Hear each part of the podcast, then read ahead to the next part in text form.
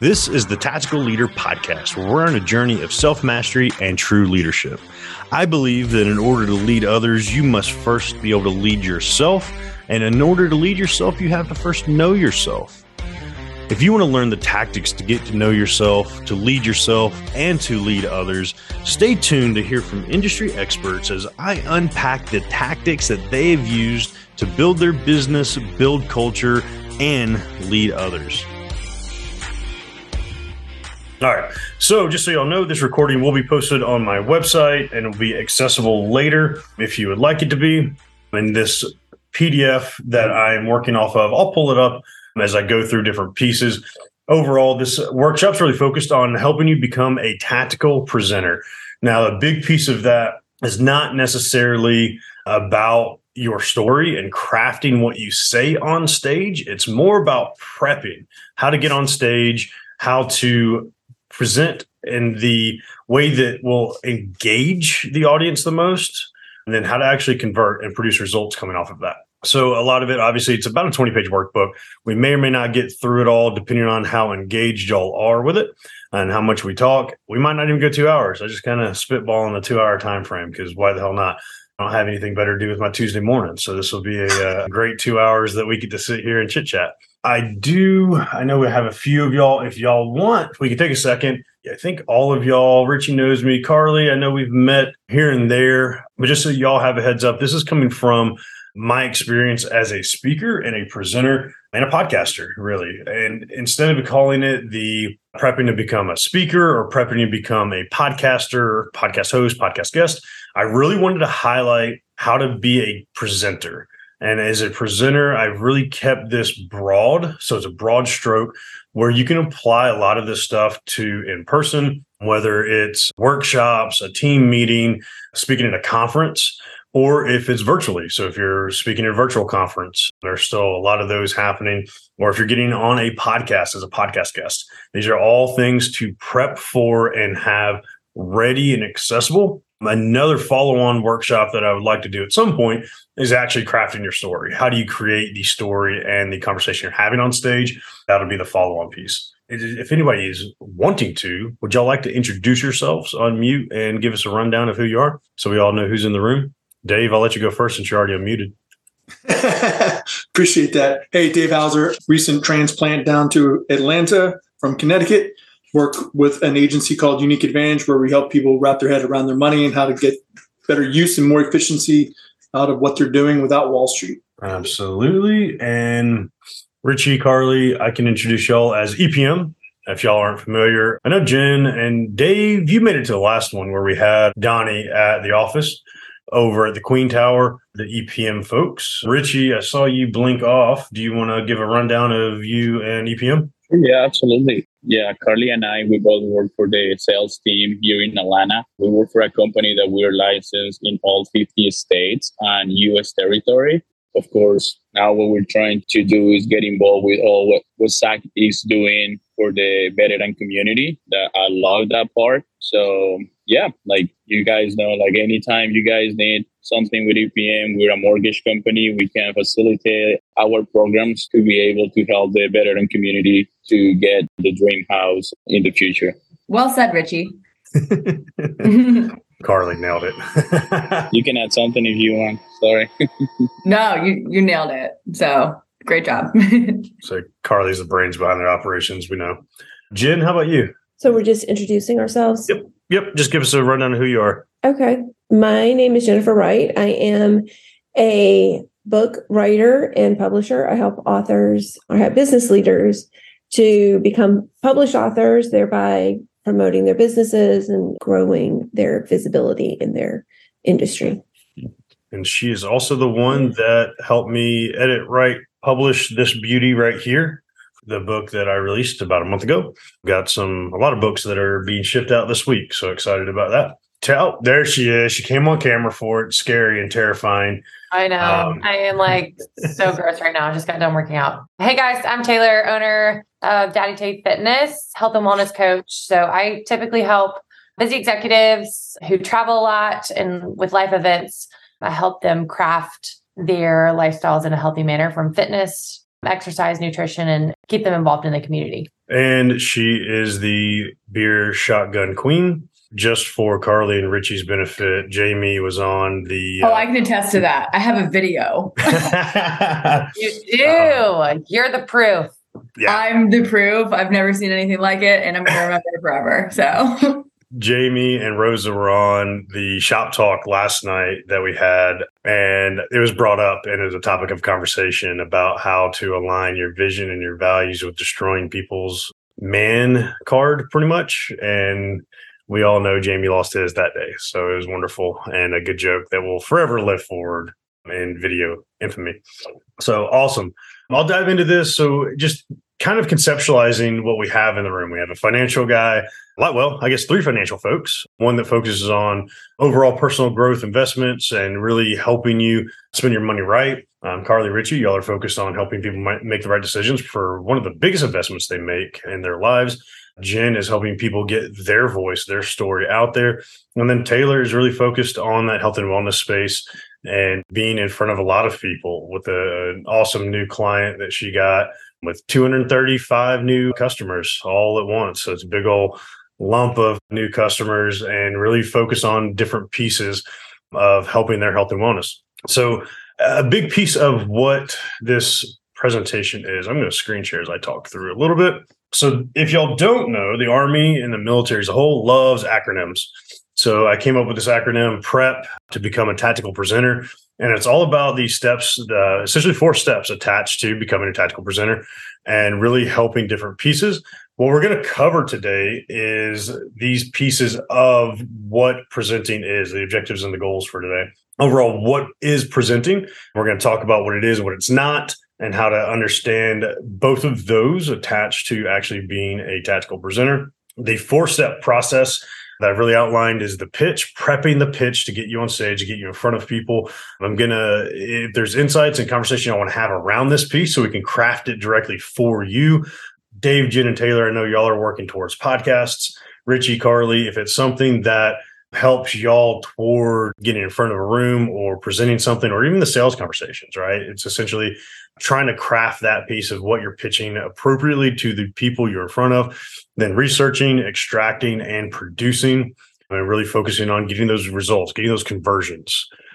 The first piece of it, I, I love actual definitions of words. And I was as I was putting all of this presentation together, it's really focused on presenting, and there are so many different pieces of present, presented, presence, different things that I was kind of laughing is all the Websterisms attached to what presenting is and what it means. And what I've really boiled it down to is essentially it's a gift. You're giving a gift to somebody. You're offering for observation, examination, or consideration. You're displaying, you're showing, you're forwarding or furnishing a situation presented with a chance to improve somebody's knowledge, turning a position in the direction of another. So that way you're facing them, essentially face the camera, represent or depict in a certain manner, to introduce, especially with formal ceremony. I mean, the military, that was a big piece that we always had to present arms essentially, right? Or you had to present and salute and then hold carrier point in a particular manner as a citation sign of honor. So, as a definition of what presenting is, it's a bunch of different things that aren't necessarily what we conceptualize as speaking. We don't conceptualize it as being a podcast guest. We don't conceptualize it necessarily as being in front of a room. But at the end of the day, you're giving this gift, right? So I've really broken down the definition of presenting in simple terms. It means you are giving a gift. You're proving your audience. Ooh, let me get a spell checker in here. Dang it, Jen, you missed the spell check on this one for me.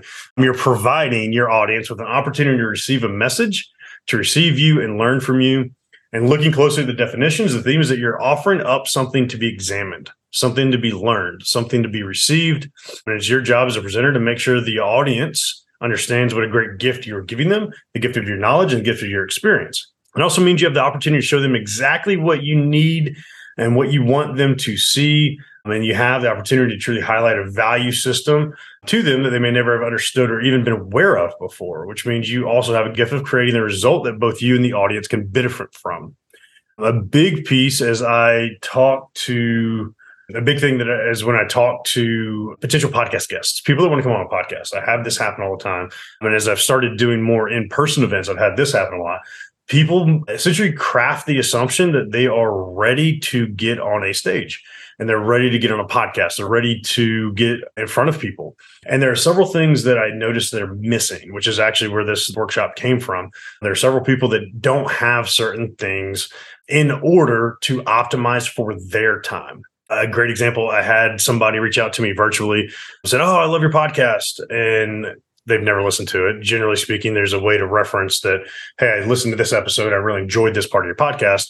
But essentially, it was something along the lines of they're just trying to get on a podcast. They've been on one or two at most. They didn't give me references attached to that. And they wanted to hop on a podcast where I'm about 400 episodes in. I've had some really amazing people, but I, I get hit up all the time about people that want to be on my podcast. So I'm not short any guests, right? What they didn't do is they didn't understand that there are things to have in place that optimize for me, for the audience, and for the individual. And this is a lot of what we're talking about. We're going to talk about how do you propose pieces to make it where somebody wants you on their podcast, wants you on their stage, wants you in front of the room. Does is anybody? I, I know a couple of these answers from some of y'all.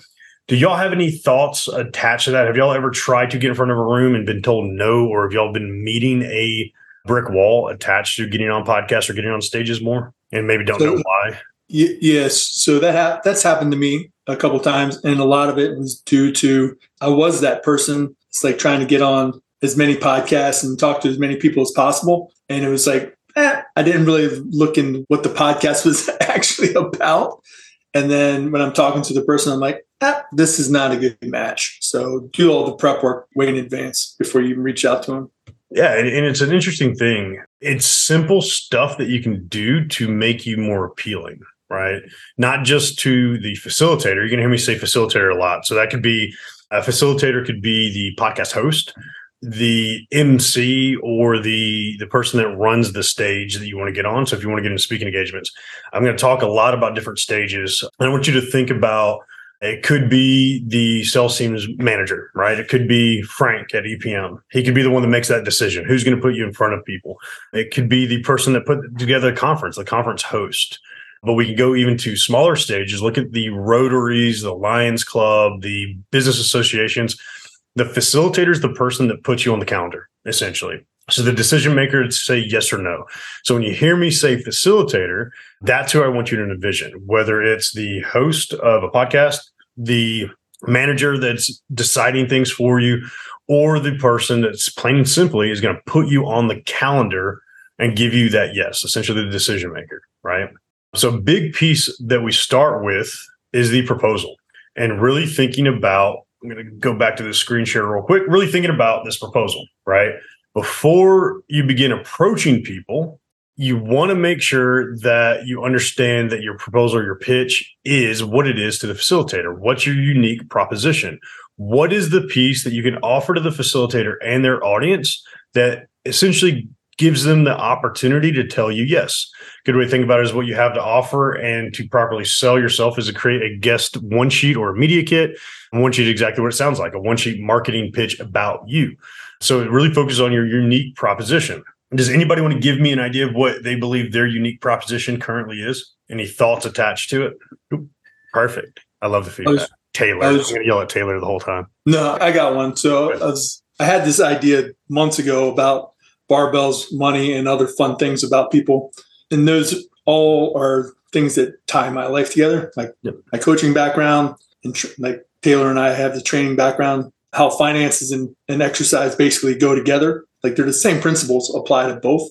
And then just have some other fun facts about people and have that share so get like relatable. And then just kind of how to figure out how to tie that all in was just like, but it never really got off the ground because I didn't know where to start. Yeah, and that I did something similar in the early days of business ownership. Back when I launched my security firm, and that was my main focus. When I thought my unique proposition, my value prop to getting on stage and getting in front of people were all my credentials. I have a CPP, a PSP, an MBA in small business operation and in security management. I, I thought the alphabet behind my name was going to be the value prop, right? I'm certified. I was a police officer, I was Army, I did X, Y, and Z. I have the credentials, right? What I recognize very quickly is so do a lot of other people. A lot of other people have those same quote unquote propositions, value propositions, but they weren't unique to me. A cop or a veteran that started a security firm, that's not unique. That's about a dime a dozen, right? So looking at our backgrounds, thinking about what makes us unique is something that you have to figure out how to stand out in the crowd, right? I mean, it goes into several different aspects of like your values, your mission, what you want to accomplish in the world. But we have to go beyond, I know with EPM, go beyond the mortgage lending, right? You're wanting to get into one of the big things that Vince and Carp talk about is focusing on the veteran renovation loan, not just the VA loan, but a renovation loan that shifts the dynamic attached to what veterans can do. Jen's talked a lot about helping authors along their journey, really crafting their story. But the unique proposition of like what Jen brings to the table, being a book writer, editor, publisher, is she had she was formerly an executive coach and is very heavy into process management and she literally creates a step-by-step process attached to writing a book and it, when that was one of the big things that actually helped me write my book was that jen outlined step one step two step three step four step five in a very structured way where a lot of creatives i don't necessarily see myself as a creative until you go and write a book. And then all of a sudden it's all these ideas that it's really hard to conceptualize into a line item order, if that makes sense. So her value prop, her unique piece attached to that is like, hey, I can make this a really easy process for you to accomplish writing a book. So the unique value prop is something that really shifts different for identifying beyond being a publisher, beyond being a personal trainer, what makes you unique in that space. The first piece of that that really helps you identify these things is listing three topics of interest that make you stand out from a crowd. And that is this first question on, I'm on page six, it looks like, listing three topics of interest that make you stand out from a crowd. Examples from me is that think of these as your potential speaking topics, right? What would you, if you were a guest on a podcast, what would you suggest they be, right? If you were going to get in front of a room, what would you be talking about? What are those topics? My three topics of interest that make me stand out from the crowd is one of my speeches, one of my conversations is leading yourself before you lead others. That self mastery piece, a lot of what my book's about. Developing your battle ready mindset. Battle, BATL, being my acronym for Be Tactical Leader. So developing your battle ready mindset. And then legacy, ending with why. A lot of people know Simon Sinek's book, Start with Why. I've shifted that, and the series of books I'm writing are all about legacy the one I just released is Legacy of Love. The next one is Legacy of Leadership. The third one is going to be Legacy, ending with Why. And starting with why is a phenomenal thing, but it gets you going now. As you get going, shifting that to ending with why and really focusing on your legacy. What are you going to leave at the end? Why are you doing this for the next 30 or 40 years? Right.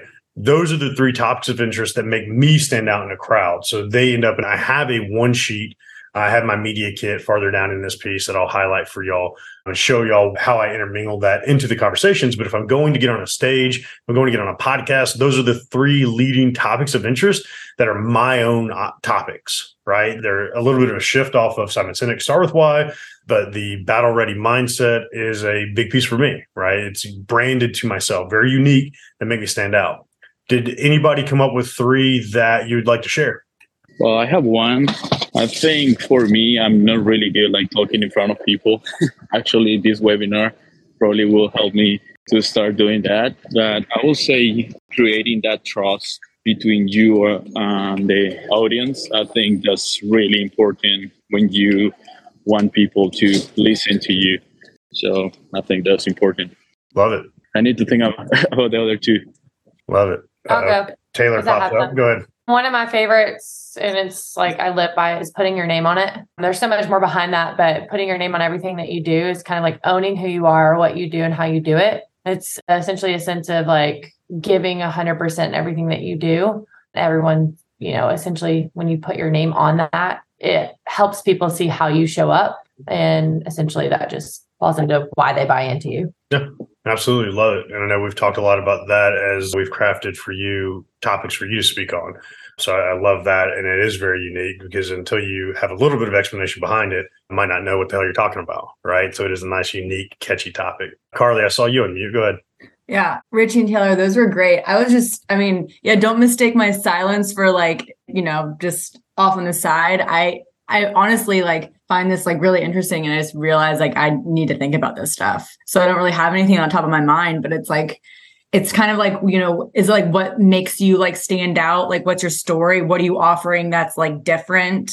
And what can you bring like value to other people? I think that's awesome. So I want to think about it. Nice.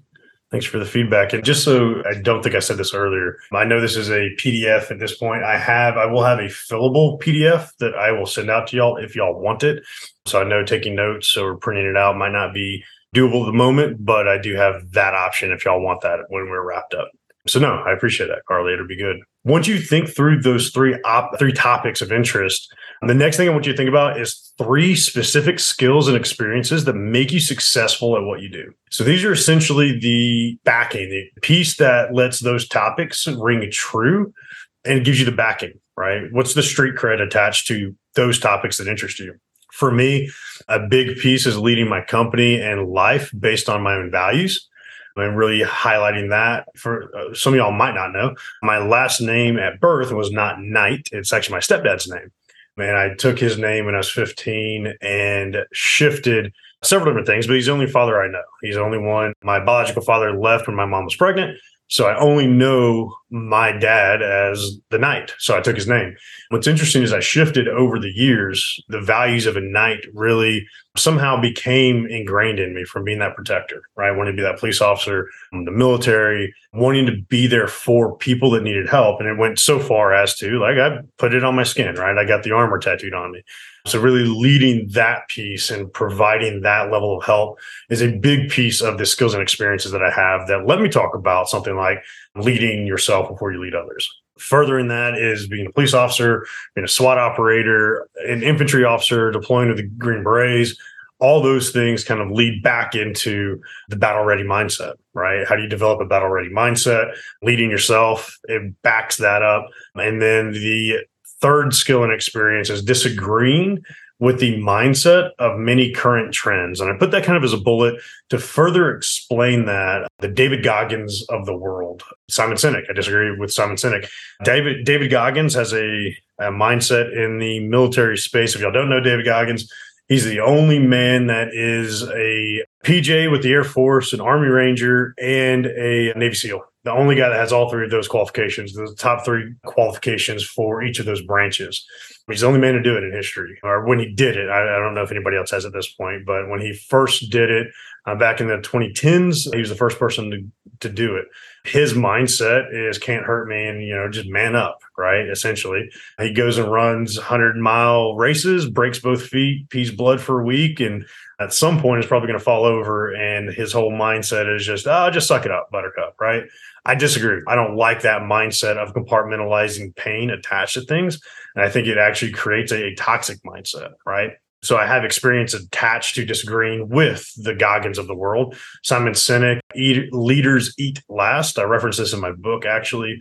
There's a big piece attached to being a leader where you have to take care of yourself first think about if an airplane goes down they always say grab your oxygen mask put it on you first before you go and help other people right if you don't help yourself you can't help other people so thinking about leaders eat last i actually saw it in the military i had one of my right hand guys one of my enlisted guys my platoon sergeant pulled me aside and i was always putting the guys first go eat first go sleep first i'll stay up and one of the things that he highlighted for me is that if i always ate last. I always rested last. That means I would get the least amount of food, the least amount of sleep. But the position I had was the most important. I was the one that was doing the battle strategies, the battle plans. I was writing the operation orders. I was the one actually doing all the strategic piece. And if I was failing to get sleep and if I was failing to get food and actually fuel my body properly, I wouldn't have the wherewithal to actually plan a safe operation for my guys, right? So he really highlighted that you have to sometimes be selfish enough with yourself put yourself forward and eat first and don't just adhere to the whole leaders eat last piece of it right? Does anybody have any skills and experiences that make you successful at what you do that kind of back up those topics that y'all want to share with us? One of the things that stood out what i hated when i was coaching was the boss would tell you to do something he would go off and do something else. Like you do and you're paying your dues or whatever when it came time to taking over my program that was never going to happen. I did all the dirty work with them. I cleaned I cleaned the weight room. I did all the dirty shit too, and we did it together. And it, was, it helped build the camaraderie with. that's what I wanted to be a part of. Just roll up your sleeves and do the dirty work. And that's the same approach I take with clients these days. Yeah, love it. Taylor, over you. Um, I just think, I mean, other topics like building the daddy mindset and branding with authenticity, obviously that's kind of in the name, but just how from how I grew up, all three topics kind of explain my story. How I grew up, there's nothing ever given to me, which I respect that. It builds character and it and it shows who you are and how you work. And just giving 100% everything that you do, it's a self-respect thing and ultimately it leads to confidence not only in yourself but to help build that in other people. And it tells you really like based on your values, it tells you who you align with in the business that you're going to bring in, which is actually a huge compliment to yourself. So all of those topics just kind of explain not only your background but where you're going and your and I ultimately feel like your traje- trajectory. I could say that word. So love it, love it. The next piece of this really feeds into both of those things, right? And you'll start highlighting with this next question. You start crafting this story and this unique proposition for yourself, right? The next piece is to list two things in your business that make you the happiest and are things you love talking about. That one is a really interesting one to me, but it's always fascinating to watch when people start talking about something. They get on their soapbox, quote unquote, and they get off on this tangent, but they're lit up the entire time they're talking. You know, they're sitting there, oh, having a good conversation, kind of blah, blah, blah. And then you ask a question and they light up and they're like, oh, and they start rattling off information about something those are the things you want to think about, things you love talking about. For me, those two things is I love interacting and coaching clients in business and mindset. One of the things I found is I've become more of a business coach and I've consulted with more companies.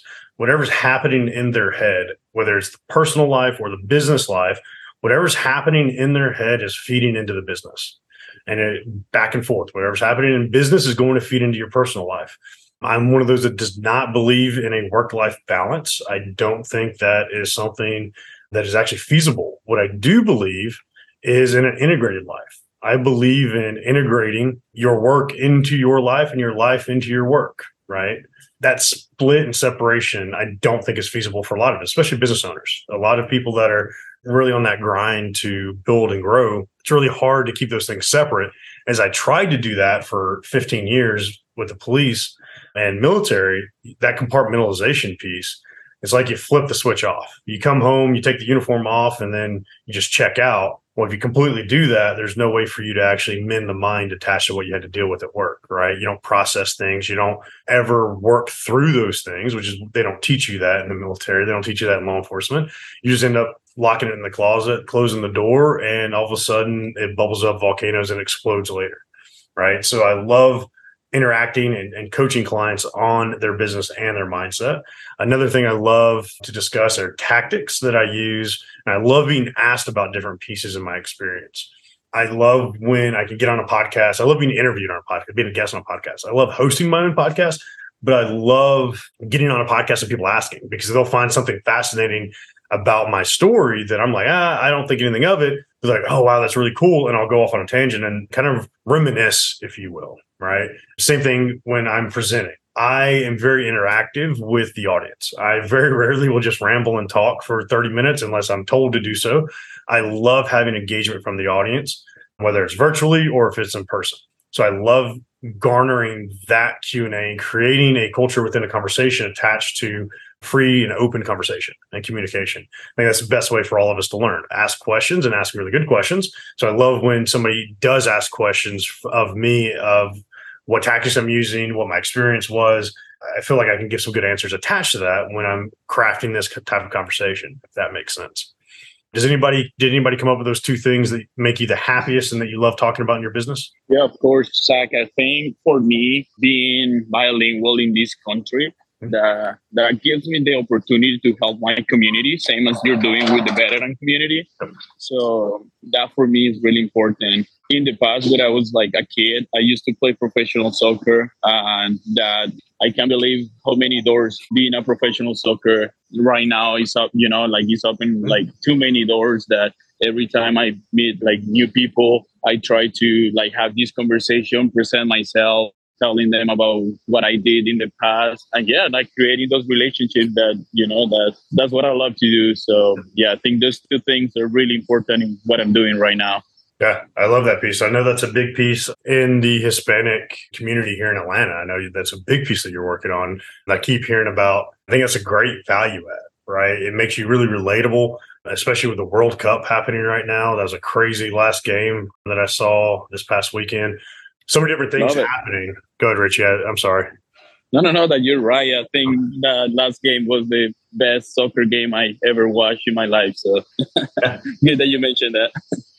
Yeah, I mean, and, but knowing that that was part of your background, knowing that, especially being bilingual, you're able to have those conversations, thinking about things you love talking about that might not necessarily be business related, except at EPM, what do y'all do? Y'all go to the Atlanta United games, and you're you're creating watching and going to those games with y'all have the suite up there, y'all bring in people that are partners, people in your community, people that you want to say thank you to. That's why Frank invited me, Vince invited me, just different things we're doing. And it shifts that piece, but you're able to integrate that piece, right? There's your integrated life. Now you're able to bring work into a passion and a purpose of soccer and have that conversation and have that venue.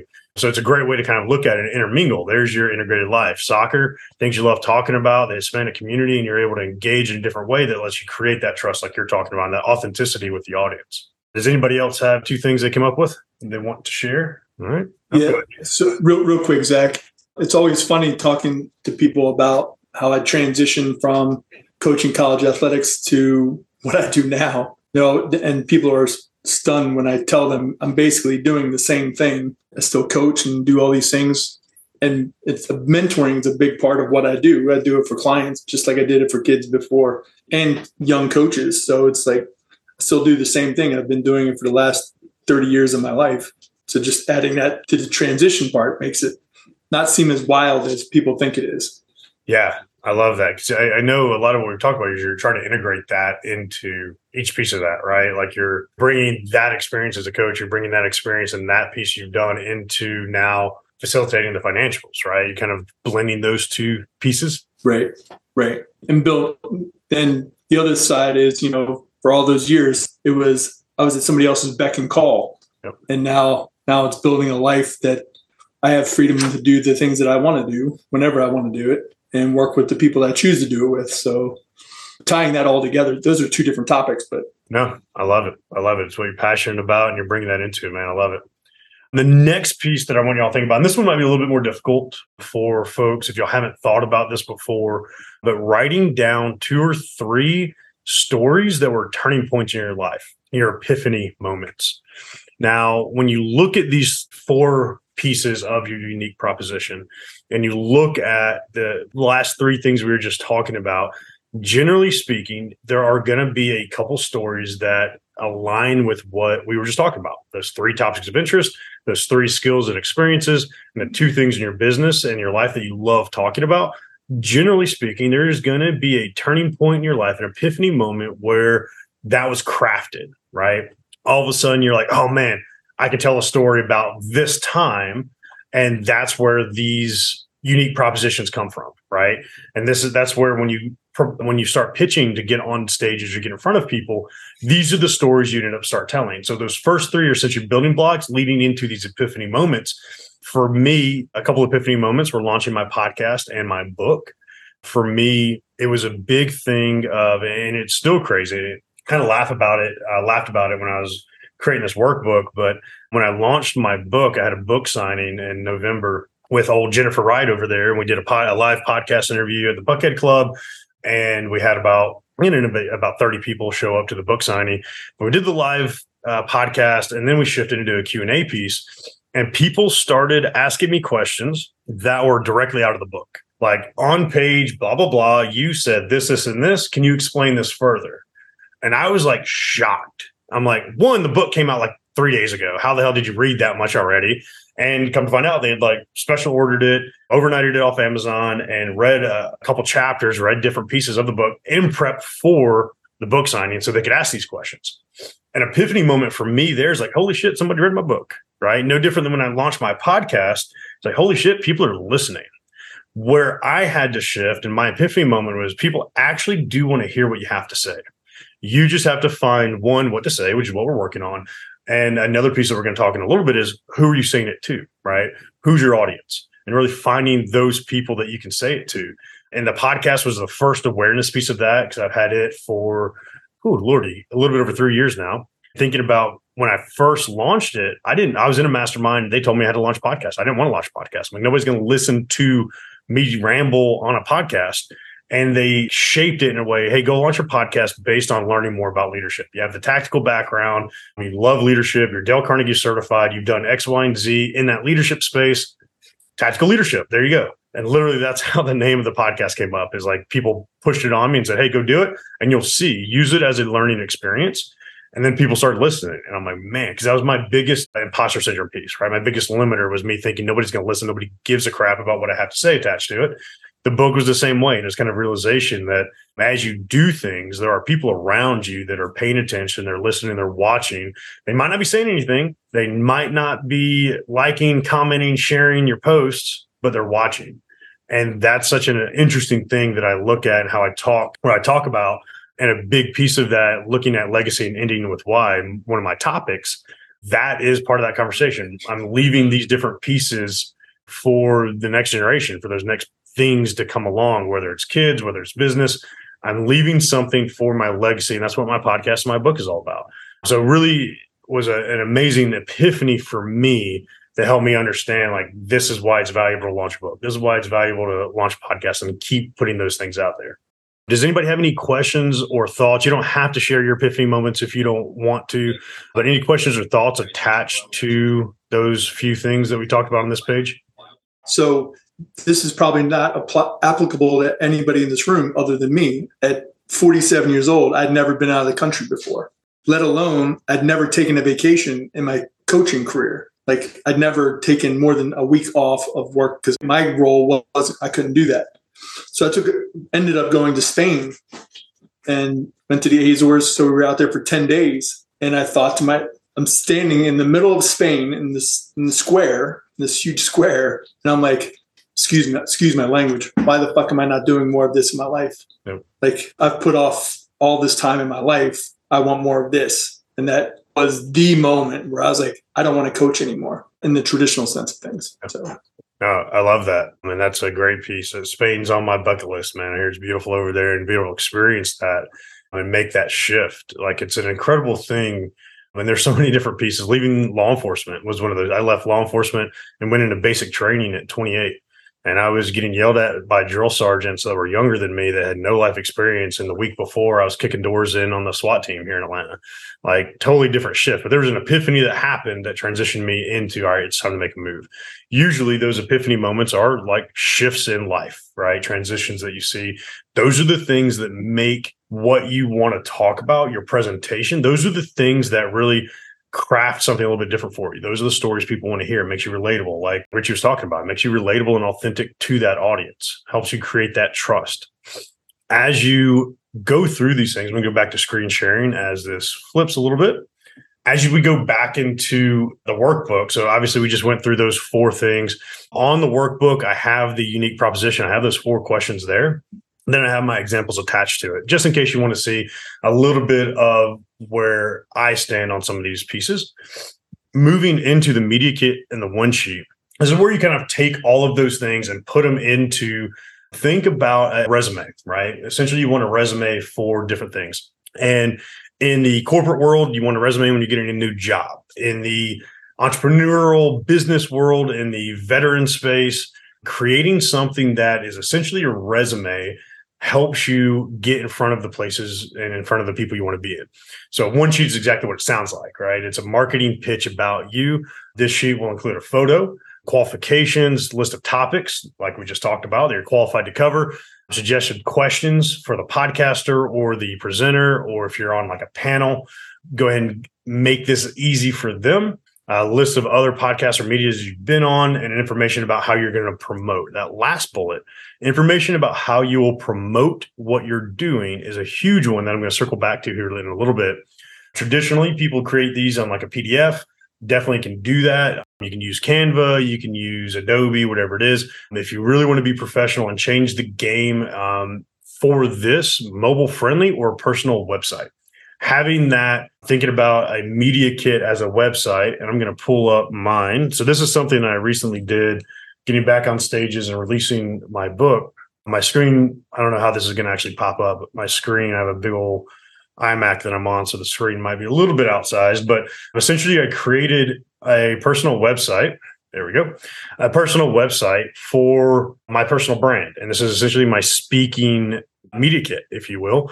You can go on, you have my books, my businesses, my podcast that has all the photos, everything we've talked about, right? Where it's a video from Michael Coles. Michael wrote the foreword in the book. So it's a little bit of a video of him talking, get an excerpt of the book, where else I've been featured, right? I was on the cover of the AJC back in November, different engagements from when I was speaking, my bio, more engagements, reviews, testimonials, so on and so forth, right? And then all the businesses that I own.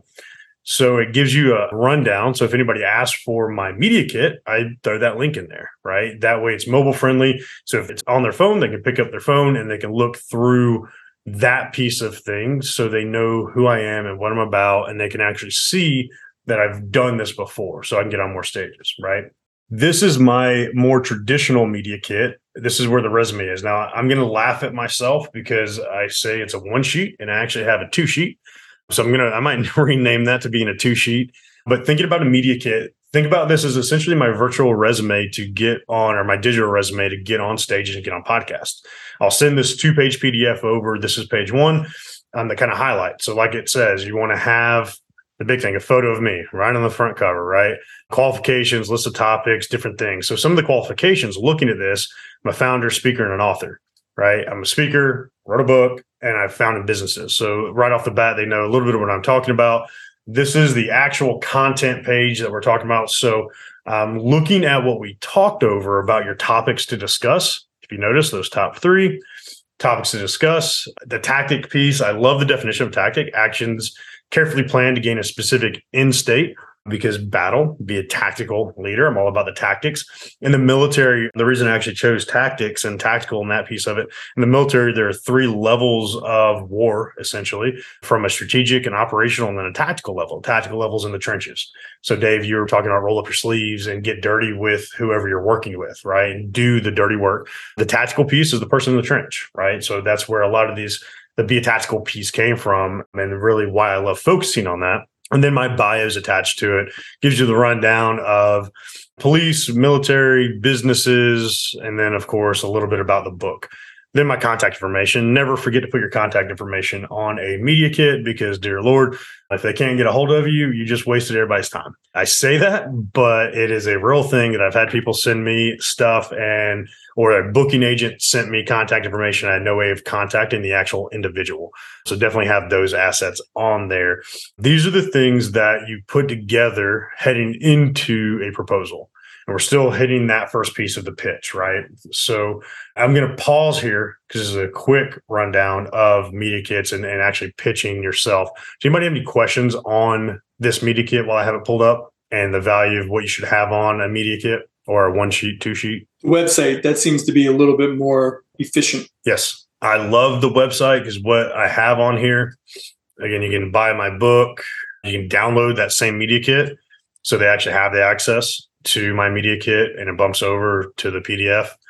If you have the capability, I think a website's phenomenal. A landing page, right? It doesn't have to be a whole website, but a landing right. page where they can download your, you know, your bio, your headshots, your yada yada yada, or a Google link. There are a lot of people that use a Google Drive link So they'll put everything in a Google Drive and then send that link over to somebody as a media kit. Whatever that efficiency looks like to you, depending on your level of capability, I think is a big thing. The traditional one, this is kind of what I do for my discovery, right?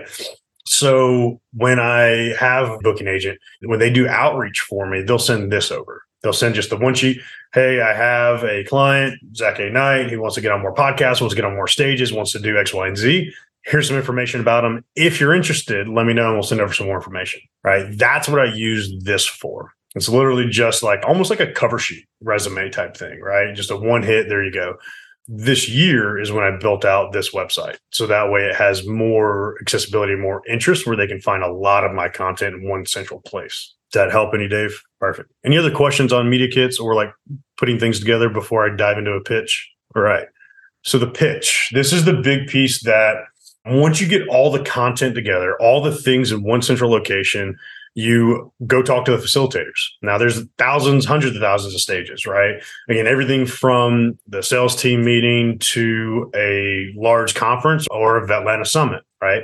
There's a, a lot of stages from here to there. I mean, just so many you can get on. A good way to find them is Googling the topic plus a podcast or speaking. So if you want to speak on financials or you want to speak on mortgage, I know Stephen Carpatella, I guess he's like the number two for EPM, number three for EPM. He's way the hell up there with EPM.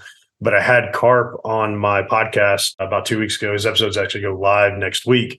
And Carp was talking about like he loves speaking on different pieces about values and leadership and communication those are the podcasts he gets on. He's not necessarily getting on podcasts talking about mortgage. He's talking about what EPM's doing, why EPM's doing it, and how they make a different impact. The unique proposition attached to providing mortgages to people. So he goes through and looks at different topics in that capacity. So really understanding which topics you're you're searching for and what stage you want to be on. Overall, don't be too picky as you're getting started. Smaller stages might be more valuable than larger ones, especially if they have the targeted audience you're looking for. And once you have a good list, you really just go one by one. Start proposing yourself to them. Send over the one sheet, send over a call to action, send over, hey, this is what I'm trying to do. And this is why I want to be on your stage specifically that's a big piece. If you can really keep it custom, and this is a great example. I have Battle Brews once a month, right? So if somebody came to me, I've actually had a couple people, hey, I want to get on your stage. I want to get in front of you. Jennifer was actually the first one to speak at Battle Brews. And she came to me and said, Hey, I want to talk about discovering your voice and how the process of writing my book, right? She wanted to talk about that and have a conversation around a veteran discovering their voice. And that was our first Battle Brews conversation. And that was essentially her pitching me, hey, this is what I want to do for the audience. I teach discovering your voice. I want to do it for the veteran space. I have experience with writing my book. So she literally just was in the middle of working with a veteran and discovering my voice. And she's like, hey, this is, and essentially pitched me on her being the speaker at Battle Brews. So having that pitch and then having all the content backing it really helps, especially when it's a stranger. You don't happen to have that individual sitting next to you like we do at the Buckhead Club. Are there any questions on the pitch? Overall, that encapsulates the first P.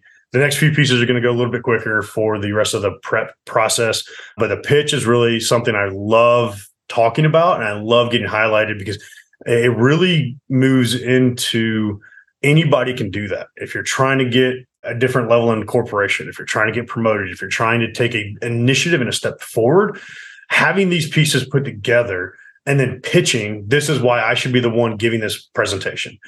It shifts the dynamic because now it's again, you're giving them the opportunity to say yes, essentially giving them a choice or not giving them the choice to say no, if that makes sense. Are there any questions on the pitch part as a whole, not overall those pieces we just ran through? You don't have to unmute, Dave. It's okay. I can keep rolling. awesome. So that hits the pitch piece. The next piece I want to talk about is research. This is a big piece of when somebody says yes, you have the background, you have the topics, you have all of that sorted out. You send over your pitch. Somebody says, Absolutely. Dave, I want you on my podcast. Well, there's an old cliche that says 99% of life is what you put into it, right? And at the end of the day, 99% of what makes a good speech, what makes a good presentation is what the speaker puts into it before the actual delivery. So the R of the prep process is research. Are you focusing on researching different aspects of your presentation? Many people think that the delivery is the most important part of the speech because it makes the information presented interesting and pleasing to the audience. Yet the best delivered speech will not seem fulfilling to the audience unless there's some kind of substantial and substantiation and conviction put into the presentation. In depth research can really lead to delivering, helping the delivery of your presentation. Some of those benefits are choosing the right topic, the flow of the speech will be better. You're able to make it hit better, right? You actually put some oomph into it. And the conversations from the stage improve, or the conversions, excuse me, the conversions from the stage improve. I'm going to talk a little bit about what you should be researching and what you should be thinking about as you research.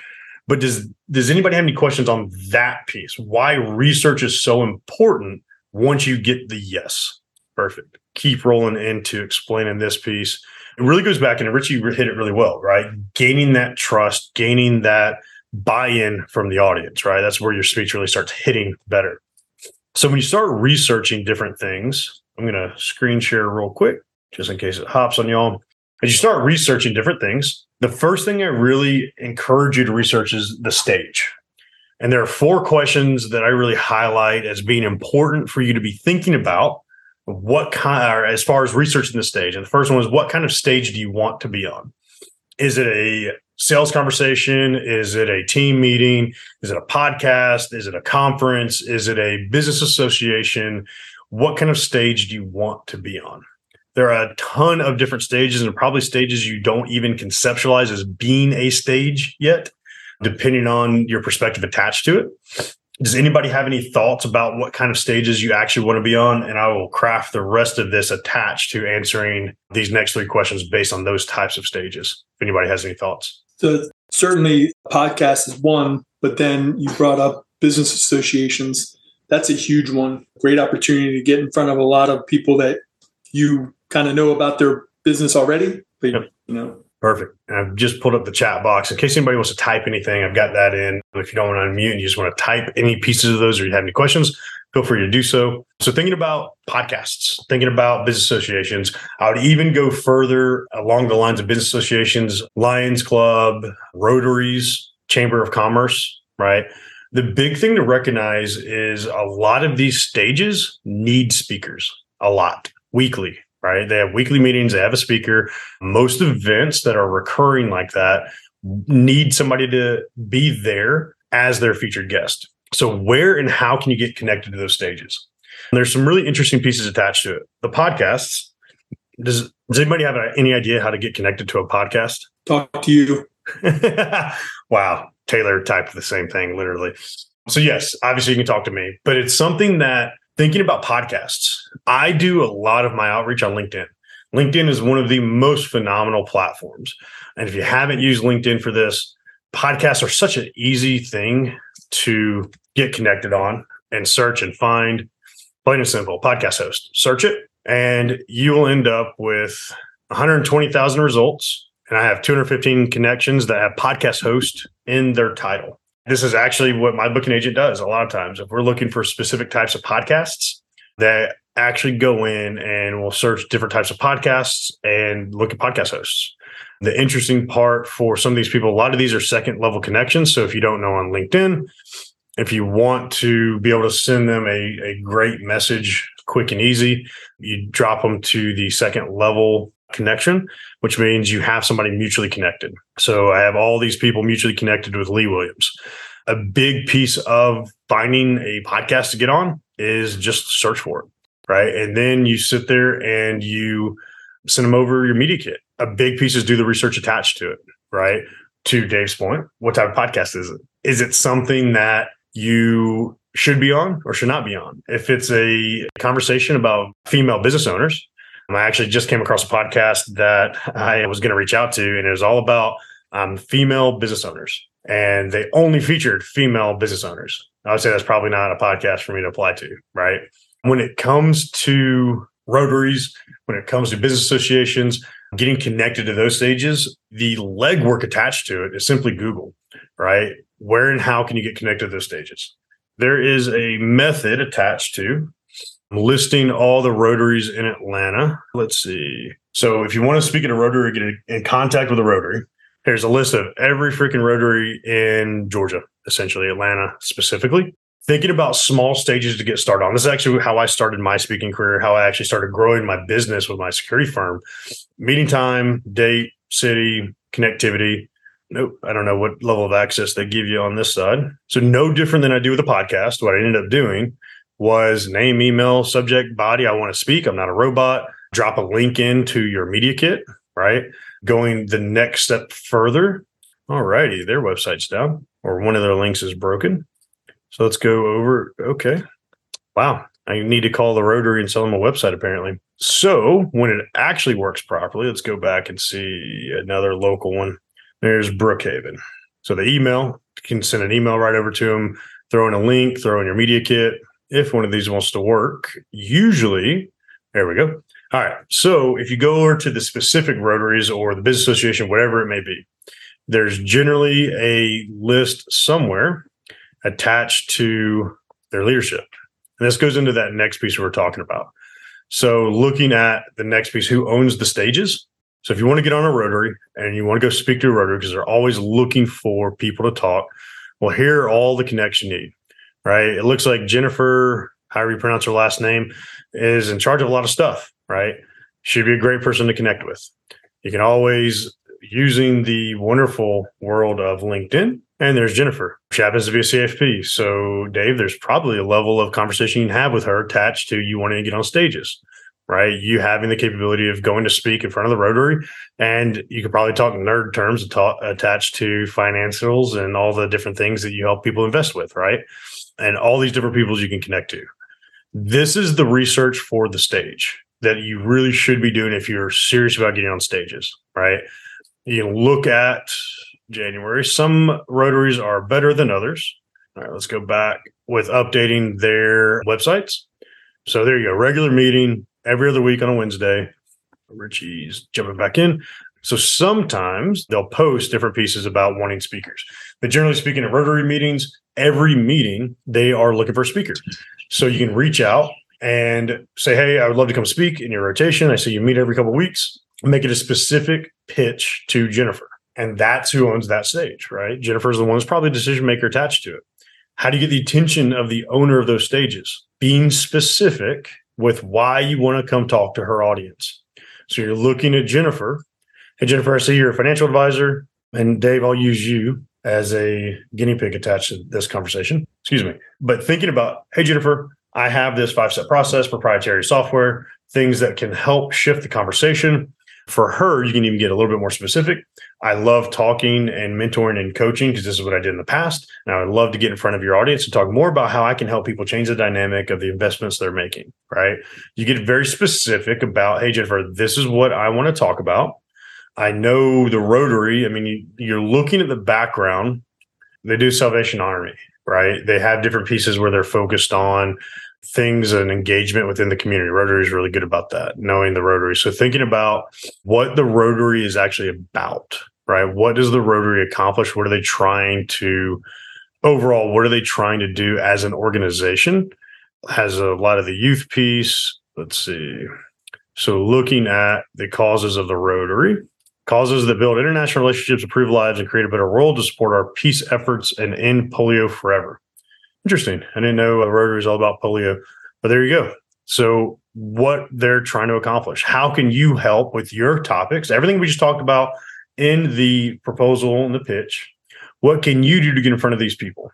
What does your story, your conversation do to support these things, right? Supporting education, Dave talking about you wanting to educate people on financials. And you have, we were talking about your process being like five steps and you know having those five or six conversations because you have those pieces. Well each one of those conversations can essentially be what you do is you educate. You can essentially support the education and adult literacy attached to financials.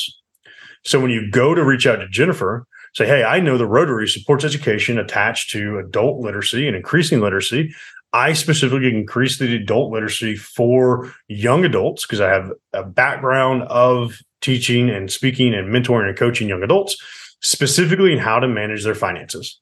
Throughout the world, that's a big issue. Throughout the United States, that's a big issue. And you think that your conversation can really support the Rotary's endeavor. So when you look at how you're getting that attention, you now have made a specific pitch. You're essentially talking through a cover sheet this is why I'm good for this stage, right? A podcast is no different. If you come on the Tactical Leader podcast or you want to come on the Tactical Leader podcast, somebody will come up to me and they'll be like, Oh, I'd be great for it. Have you listened to the episode? No. Okay, why not? Well, do you know that I have three segments that we record? Nope, had no idea. Okay. Well, do you know that my third segment, Tactical Friday, is actually all about a call to action and I need a call to action from you? Do you have a call to action prepared? Nope. All right. Well, then you're not a good candidate for my podcast, right? So if you're not doing the research, you automatically disqualify yourself because you're not in alignment with what I'm trying to do. Podcasters work that way, stages work that way, a lot of different things. So researching the stage and knowing that piece of it can really help you craft a pitch and a proposal to be able to get on that stage a lot easier. Are there any questions? I'm going to stop sharing for a second. Are there any questions on researching the stage? To translate this over into the corporate world, Carly, Richie, hopefully, hopefully this helps a little bit thinking about the stages, the possibilities y'all are on, and, and, more of that corporate side. When you start researching things, knowing what EPM is trying to do in the different endeavors, Richie, you're actually doing a, a, great piece of it. EPM as a whole is doing a great piece of that. When you get more involved in the veteran community, what kind of stage do you want to be on? One that increases profits and revenues, and y'all's involvement in the veteran community. Where and how can you get connected to those stages? You talk to me, you do different things attached to it. I own those stages, right? And then how do you get the attention of those owners that own the owner of those stages, right? I have that audience here in Atlanta, the veteran audience here in Atlanta. How do you get the attention? Well, we have a, a conversation. You take me to Atlanta United game. You let us have the Beyond the Transaction workshops at the office there. There's so many different things that EPM has done perfectly attached to now it's a conversation back and forth with getting in front of the audience I have for veterans to further that endeavor of the VA loans and the VA I want to call it the restoration loans, but renovation loans. So that's a, a, good way to look at how can you further EPM's endeavors. You land a deal like that for EPM, it turns into something obviously there, I hope, and knowing CARP, at least I imagine that payback comes through. If you do that for your organization, the likelihood is that will help you get promoted and get in front of those people more and more and more and more. Hopefully that makes sense and relates over to y'all side. Yeah, no, it does a lot. It's really helpful. Absolutely. Yeah, I agree. Awesome it's hard for me sometimes. I've never been in the corporate world, so it's hard for me to actually relate sometimes. So if it doesn't make sense, by all means, throw some two cents in there. But it's one of those I've never had an actual formal corporate job. So I'm going to keep bobbing and weaving away from those um, as much as I can, but I'm learning. Any other thoughts on researching the stage? Any questions on researching the stage? Perfect. I will dive into that next piece. Going to share again as we bounce the screen. All right. So the next thing you're going to research is the format. What type of presentation are you or can you give? A lot of times, podcasts or interview format, right? If you're getting on a panel, if you're teaching a workshop, there are a lot of conferences now. Vetlanta did this, and Jen taught the workshop before the summit. But we integrated several different things. We had a workshop before the summit. We had a panel during the workshop. Then we had a keynote speaker we also had a panel during the main event of the summit. So, what type of presentation can you give? Are you going to give? That's a big piece of knowing the format. Like I just talked about my podcast being three different segments. It's important for you to know if you're teaching, if there is the capability, because a lot of times those keynote slots are full. I mean, those are usually planned out for a, a long time in the future. However, hey, I, I'm great on a panel. I have this set of knowledge and experience that can help on this type of panel if y'all have this type of panel, or I can teach this type of workshop. Those opportunities are much more prevalent these days. Another piece of it is are you allowed to sell from the stage you're getting on? That is a phenomenal question to ask. A lot of people will not let you sell from that stage. So you go to a conference, you go to a Atlanta event. Generally speaking, you have to have a strong call to action. I'm going to move into that towards the next couple pieces, but how to sell from that stage? Are you allowed to sell from that stage? Can you make an offer from that stage? It's really important thing to realize. A lot of podcasts don't let you straight up just sell to the stage because it's not engaging content. So you normally get disqualified, attached to you're not even given the opportunity. So how do you craft a call to action that allows you to actually sell from that stage and essentially soft pitch from that stage? A big piece attached to this marketing simply attracting those you want, repelling those you don't want. A common mistake that presenters make that you cast a massive net, but what ends up happening is you end up not getting a conversion from casting that big net. You want to be really niche with your presentation and audience. know the avatar of your perfect ideal client, be their guide, know when they buy it, where they live, what kind of hook to use, what bait to use, etc. Niching it down to increase your chance of catching that big fish. Because at the end of the day, if you're presenting, there's a big fish you're trying to catch, whether that's the next client or the next promotion. There's always a fish of what you're trying to do on these stages. The last piece I want you to really research and think about researching is the audience. What age is the audience? What platforms can you find them on? What kind of content does this audience search for? What actions are they normally taking when they find that answer? So what actions are they taking when they search for and find something? And what do you offer that falls in line with what they are searching for? So understanding the audience is a great thing. Going out to dallas i went out to dallas for the badass business conference that donnie runs. I know a few y'all know donnie. I mean, I went out there knowing the audience was a room full of entrepreneurs, business owners, small business owners, my ideal clients, right? The age of the audience was varying. The platforms were LinkedIn and they have their own platform that I didn't know about at the time, but I knew a lot of it was on LinkedIn. A lot of the content they were searching for were answers for business, right? They were looking for business operations specifically, which is where I was able to step in pretty well. And the actions they're normally taking are having conversations. They do a lot of virtual coffees. They're a little bit easier to call to action of, hey, let's hop on a quick call. And then what offers do I fall in line? Or what offers that what do I offer, excuse me, that fall in line with what they were looking for?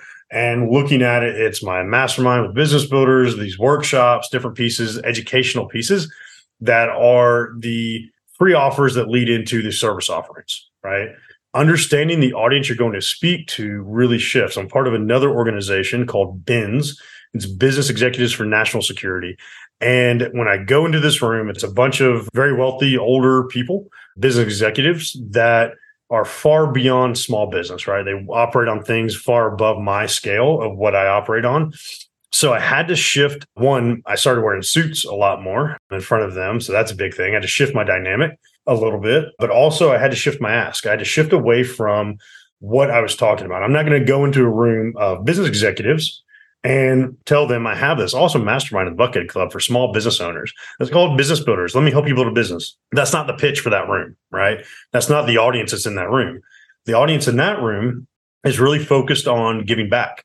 Most of the people in that room are in their 60s, 70s they are business executives already. They're already successful and they're in a legacy phase. They're wanting to give back. So when I go in that room, I don't talk about battle. I don't talk about my production company. I talk about ATL vets. I talk about my nonprofit. I talk about Vetlanta. They're looking for things to support, people to support, audiences to support, communities to support. And that big piece turns into I have an audience of veterans. I have the means and the capability for the audience to convert in or for them to convert in the audience, right? So it's one of those with the veteran space.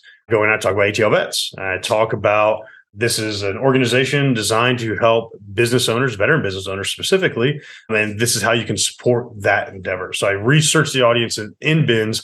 Uh, it's about a 50 50 split from veterans and business owners. The veterans in the room are also executives. The other people in the room are executives and they want to support that cause. They want to support young veterans, young and up and coming veterans. So I was able to get in that room and talk about ATL vets in a way that made sense, and I don't just immediately get dismissed. Are there any questions about the research phase for these for presenting? Awesome. I'm gonna keep rolling into extracting so the E in prepping for present presentations is when you make the pitch to the facilitator, be sure to be focused on what you can do for the facilitator and for their audience. Each person that builds a stage wants something. You have to figure out what that is. You can this can include how you're qualified, valuable information you can share for the audience. If you have a big mailing list, if you're able to promote it, the PR aspect attached to it, if you're big on social media, how you can get it across. Also, want to know about previous success and experiences you have, and that you'll come prepared. A great correlation to this is with EPM as a whole. A big piece with Carp and talking to Frank a lot of it is that I have this specific audience and the pitch to even come in for the Beyond the Transaction workshop and have that workshop at the headquarters is hey, we're bringing in different industry professionals from the veteran space, from the real estate space that are essentially open to being a preferred partner or a, a referral partner for EPM and for different things that EPM is trying to grow. So when we're trying to use that space and reserve that space with EPM, it turns into, hey, this is who we're bringing into the room for you. Y'all want more business. Y'all want to build your a bigger audience. Y'all want to be seen as people that are giving to the community and helping those in the community. So I'm going to throw some PR and some social media and some graphics and some conversations out there beyond the walls of EPM. And that's led to obviously us being able to have that facility in that location to further the beyond the transaction workshop to further different things to move more into the veteran space as well and then drag carly and, and richie on a tuesday morning into this workshop appreciate y'all love it mm-hmm. of course kicking and screaming. Obviously, Carly's kicking and screaming, but that's a, a big piece. Go ahead, Richie. You're screaming as well. Is that what I heard? No, yeah, I was going to say thank you, man. Like you're doing a great job. I love what you're doing for EPM. I appreciate it, Richie. But that's the big piece about the value prop, right? And trying to make sure that nobody loses in that situation. Not necessarily a win-win, but nobody loses. EPM gets what they want. I get what I want. The business sides of things, the audience gets what they want. So I'm able to extract that piece so everybody's getting something out of the deal, the desired results. So looking at that piece, what kind of result does the facilitator want? What are some of the results an attendee would want? And what are the results that you want or that I want? Kind of just hit on those pieces with the explanation with EPM. EPM, we can call the facilitator because they have the space. They want to be in front of more people, plain and simple. They want to stand out in a crowd of mortgage companies. They want to do different things and show their values attached to it. So it's easy for me to see with EPM, this is what they're trying to do. I can help facilitate that, right? The result that EPM would want is that, again, get in front of more people, get that brand awareness, show that they're involved in the community. I can help that. It's an easy pitch for me. And the results the attendees would want. So the people that are coming to the workshops, the veterans in the space, right? The audience that we have, what are the results that they want? They want education, they want networking, they want connection, they want to be around like minded individuals that can help further those endeavors. Finding out what those endeavors are a big piece of what makes it a valuable result for the attendee. So, really recognizing what the attendees want, help. And then the result that I want, obviously, a lot of it boils down into the desired results for me are finding partners, right? Having the beyond the transaction piece, having these types of workshops, grow and build but also finding corporate partners that are helping grow the community as a whole and we grow alongside each other. The best way as a small business owner to up level is to find bigger businesses that you can bring value to, right? So it helps me up level as a business owner, as a program owner attached to growing and building my own awareness and those partnerships. So finding that desired result is a big piece and recognizing what that is going into the conversation for each of these people, right? Recognizing the facilitator, the attendee, and yourself, knowing what those desired results are going into the conversation, make it really easy for you to be prepped to give any type of presentation. Does that does anybody have any questions on extracting those desired results or understanding those desired results? Awesome. We will keep rolling into producing. So we're talking a little bit earlier about how to produce those desired results. Of course, it's good to know the desired results, but then you have to produce them. What's the call to action? And things to think about and shift with the call to action. Every presentation you give, whether again, it's the corporate side and you're running a team meeting, looking for that promotion, you're looking for that next client, you're getting on a podcast, you're getting on any type of stage, any type of presentation you're given, you need to have a call to action. CTA call to action. You need to have that, whether it's for your boss, your employees. You can apply this literally across anything that you're talking about, understanding what your normal call to action is. That's something that I think is a big thing that a lot of people miss out on when they're actually looking to produce results. They miss the call to action and not just a, a normal call to action, engaging. What would cause people to think about it online as you're scrolling something online? What causes you to click on something? What causes you to tap on something? What causes you to, if you see an ad come across, what catches your eye enough to be like, oh, that's what I want, right? Usually it's something you're already looking for, you're searching, but it's something that's strong enough for people to take action. One thing to recognize when you're solely virtual and a shift you should make with a virtual call to action, you don't get like what Richie was talking about earlier. You don't necessarily get the in-person engagement. You don't get that personal connection. So in a world where we're getting a lot more virtual, Zoom, all these platforms are becoming much more integrated into day-to-day life, day-to-day business. Back in the day, mortgage companies, it might have been, hey, come in, sign this contract, where now you have the virtual send over of the contract and the e sign. Taylor has a phenomenal virtual platform for personal training, right? So you don't even have to be in person anymore to get personally trained. A lot of what Jennifer does is via Zoom and conversations on Zoom and then typing away and editing things. When you're getting on stages that are lacking an in person connection capability, how do you shift that to make sure people go click? If they hear what you're talking about, how do you get them into that next step in the process? The next thing I talk about is uh, lead magnets and how to really get that and shape that for yourself. But it's something to think about.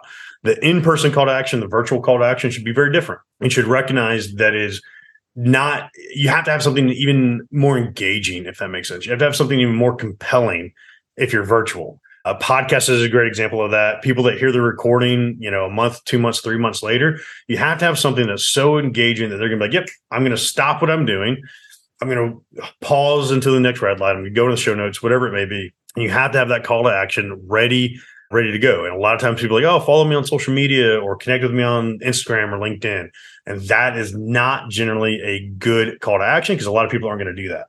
Same with the shift for an in-person call to action. When you have the capability, what I love now are QR codes. I've been using QR codes like crazy. There's about 20 of them in my book which is essentially a virtual call to action, right? Go over to this piece. But that in person call to action, thinking about moving them into that next step and moving them along. And if there's a way to shift that and get more engaged with it and really understanding a shift for you to make in that in person and having two different call to actions attached to it.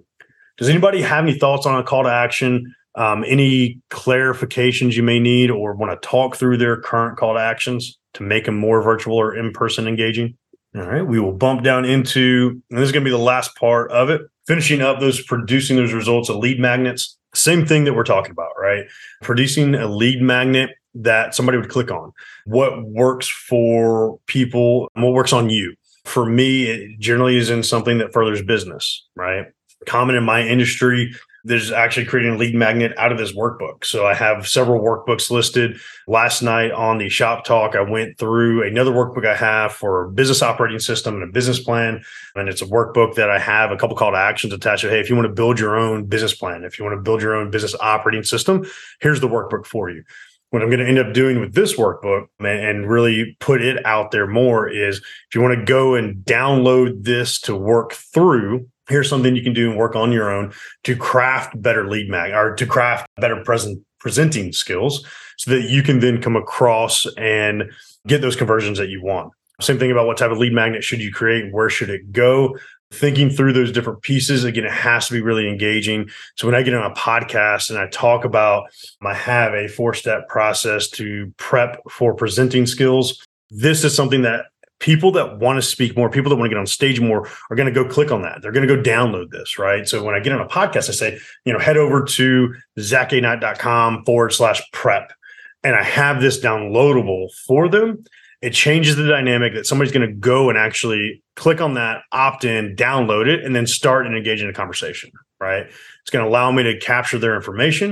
It's going to allow me to have them start down a path. And when they get into this piece of it, and they have a question, ah, I don't know what type of lead magnet I need. I don't know what type of lead magnet is actually going to be successful. Then I get that phone call, I get that email, I get that message, right? It's a call to action that leads to the next call to action and works them down the path. What I have on the back end of this workbook and this presentation I actually have a 90 day training program that helps people with their speaking capabilities. It helps people with their presenting capabilities. So I go through a lot of what I learned at Dale Carnegie. I go through this 90 day program. We do calls once a week and we really focus on how do we craft your story? How do we craft all these pieces that we just talked about? So when somebody goes and opts in to this workshop or they go and watch this recording and then we get towards the end of it, that's what my lead magnet is. If you want to do better at crafting your message, if you want to do better at presenting whatever piece you're wanting to present on, I have a 90 day program. Let's hop in and I'll help you one on one craft these different things to go from I don't really have anything prepped for presenting to now becoming a more tactical presenter and actually being able to convert into getting on stage and then convert coming off of the stage. How do you actually get those wins and produce the results you're looking for? So all of this actually turns into a lead magnet for me. And it all leads into some of my business coaching services and one-on-one coaching services. And that's really what a lead magnet should do. It should really take a potential customer or prospective client by the hand and walk them down the path of buying from you. And that could be a mortgage. What are the lead magnets that EPM's using to draw and garner people? You look at it, and actually, it's an interesting thing that we worked out with Frank and Carp.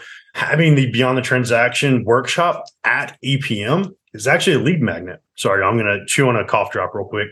I'm trying to get over all the gross weather going around. But a lead magnet for EPM is actually those workshops. And hey, come and promote. Frank goes and promotes it. Carp promotes it. And they say, hey, we're at the office. Come have a conversation with us. So the lead magnet, when the EPM team shows up to the actual workshop, hey, EPM, you get a shout out. Y'all, here's Frank. Here's the team. Here's the great things that EPM's doing. Make sure to have a conversation with them. Thank them for giving us the space and sponsoring the space for us. So thinking about lead magnets, it can be a variety of different things. It doesn't have to be virtual. It can be in person and it can be showing up no different than EPM's doing today with Richie and Carly.